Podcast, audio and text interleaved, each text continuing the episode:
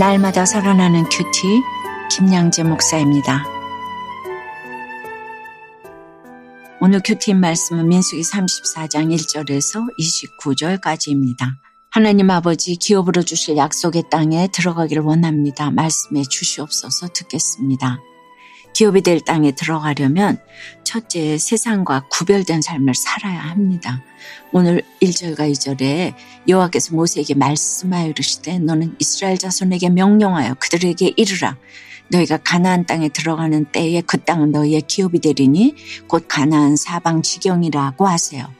하나님이 가나안 땅의 경계를 정해 주심으로 이스라엘 자손이 동서남북으로 어떤 땅을 얻게 될지 알려 주십니다. 3절부터 5절까지를 보면 가나안 땅의 남방 경계가 나옵니다.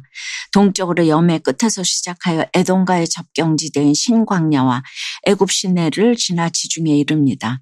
에돔은 팥죽 한 그릇에 장자의 명분을 팔아버린 에서의 후예이지요. 여매는 오늘날의 사회로 성적으로 방탕하여 하나님의 심판을 받아 멸망한 소돔과 고모라가 있던 자리입니다. 또 애굽은 성경에서 죄로 물든 세상을 상징하지요. 따라서 하나님의 애돔과 여매와 애굽으로부터 이스라엘의 남방 경계를 정하신 것은 성도는 세상과 구별되어야 함을 말씀하신 것이에요.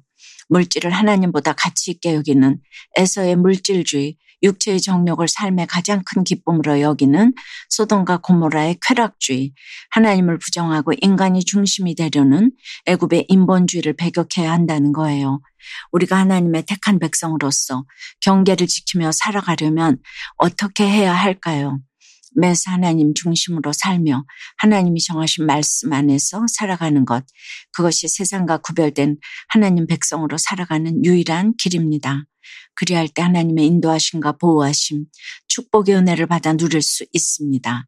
말씀이 하나님 나라의 명령이기 때문에 우리가 말씀을 지킬 때 하나님의 보호를 받게 된다는 거예요. 힘든 배우자와 이혼하면 당장은 편할 것 같아도 하나님이 짝지어 주신 것을 사람이 나누지 못하는 것이 하나님 나라의 법이잖아요.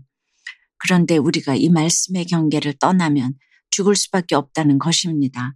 칼빈도 인생의 행복은 하나님 사랑의 울타리 안에 사는 것이라고 말했어요.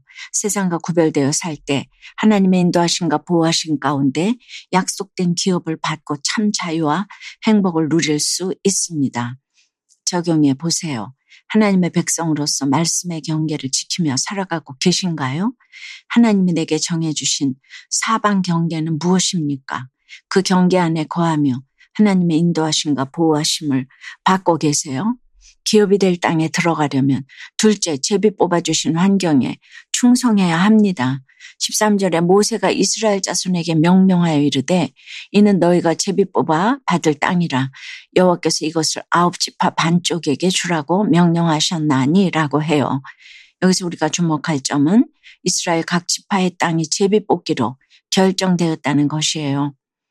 실력이 좋고 가진 것이 많다고 해서 제비뽑기를 잘하는 것이 아니잖아요. 제비뽑기의 결과는 전적인 하나님의 섭리입니다. 그렇게 각 지파가 어느 지역에 거주하게 되었느냐는 전혀 중요하지 않습니다. 하나님이 제비 뽑아주신 그 땅을 얼마나 최선을 다해 정복하고 가꾸느냐가 더 중요합니다. 우리 삶도 그렇지요. 이 땅에서 우리가 살아가는 환경은 하나님 섭리의 결과입니다. 하나님이 제비 뽑아주신 것이기에 좋다고 자랑할 것도 없고 나쁘다고 위축될 필요도 없습니다. 그저 각자에게 맡겨주신 영역과 경계에 따라 충성을 다해 사명을 감당하면 됩니다. 그럴 때 우리 삶이 하나님의 영광이 되는 것이에요. 14절과 15절에 보면 르벤 자손과 갓 자손과 문하세 반 지파는 요단 동편에서 이미 기업을 받았기 때문에 가나안 땅에서는 기업을 얻지 못했음을 알 수 있어요. 이들은 다른 지파에 비해 인구가 많았기 때문에 좁은 가나안보다 넓은 요단 동편에 자신들의 기업을 정하는 것이 더 낫다고 여겼을 거예요. 또 그곳은 강 사이에 위치한 비옥한 땅이라 목축하기에도 아주 적당했지요. 그러나 내 눈에 좋아 보이면 당연히 남의 눈에도 좋아 보이겠지요. 그래서 요단 동편은 서로 갖겠다고 하면서 전쟁이 끊이지 않는 비극의 땅이 되고 말았습니다. 육신의 눈으로만 모든 것을 판단하면 이런 비극을 맞이할 수밖에 없습니다. 적용 질문이에요. 하나님 특별히 제비 뽑아주신 여러분의 환경은 무엇입니까? 내 환경을 남과 비교하느라 지옥을 살고 있습니까? 아니면 그곳에서 충성을 다해 사명을 감당하고 있습니까? 아내보다 어머니에게 우선순위를 두며 가정의 경계를 지키지 못한 것을 회개한다는 한 성도님의 큐티인 묵상 간증이에요. 어, 저는 과부이신 어머니에 대한 연민과 어머니께 도움을 못 드린다는 생각에 늘 죄책감이 있었어요. 그러다 여자친구와 교제를 시작했는데 어머니는 그녀를 못마땅히 여기셨지요. 어머니와 불편한 관계가 되는 것이 싫었던 저는 대학원 졸업, 결혼 자금 부족 등의 핑계를 대며 결혼을 찰필 미뤘답니다. 그렇게 어머니와 분리되지 못한 채 우울증에 빠져 있을 때 저는 한교회 공동체로 인도되었어요. 그리고 그곳에서 말씀을 들으면서 어머니와의 갈등을 피하려고 무엇이든 좋게 좋게 넘기려는 제게 문제가 있음을 알게 되었어요. 이에 저는 어머니와 저 사이에 확실한 경계가 필요함을 깨닫고 여자친구와 이 문제를 의논했어요. 얼마 후 저는 양가 부모님을 모시고 거룩한 결혼 예배를 드릴 수 있었답니다. 그러던 어느 날이에요. 어머니가 제게 급히 수천만 원이 필요하다고 하셨어요. 저는 당장 가진 돈을 다 드리려고 했지만 공동체 주체들은 제게 임신한 아내를 생각하여 가능한 만큼만 도와드리세요. 라고 권면했어요. 또다시 가정의 경계를 잇고 내 능력으로 문제를 해결하라는 저를 하나님의 말씀과 공동체로 깨워주신 거예요. 오늘 이절에서 이스라엘 자손에게 가나안 땅의 경계를 정해주신 하나님은 제게도 가정이라는 경계를 정해 주셨어요. 하지만 저는 결혼한 뒤에도 이를 무시한 채 아내와 자녀보다 어머니를 우선순위에 두려고 했습니다. 이제는 저의 우선순위를 가정에 두고 구원을 위해 지혜롭게 기업을 이어가기를 소원해요. 저의 적용은 아내와 통장 내역을 공유하고 출산 계획을 규모 있게 세우겠습니다.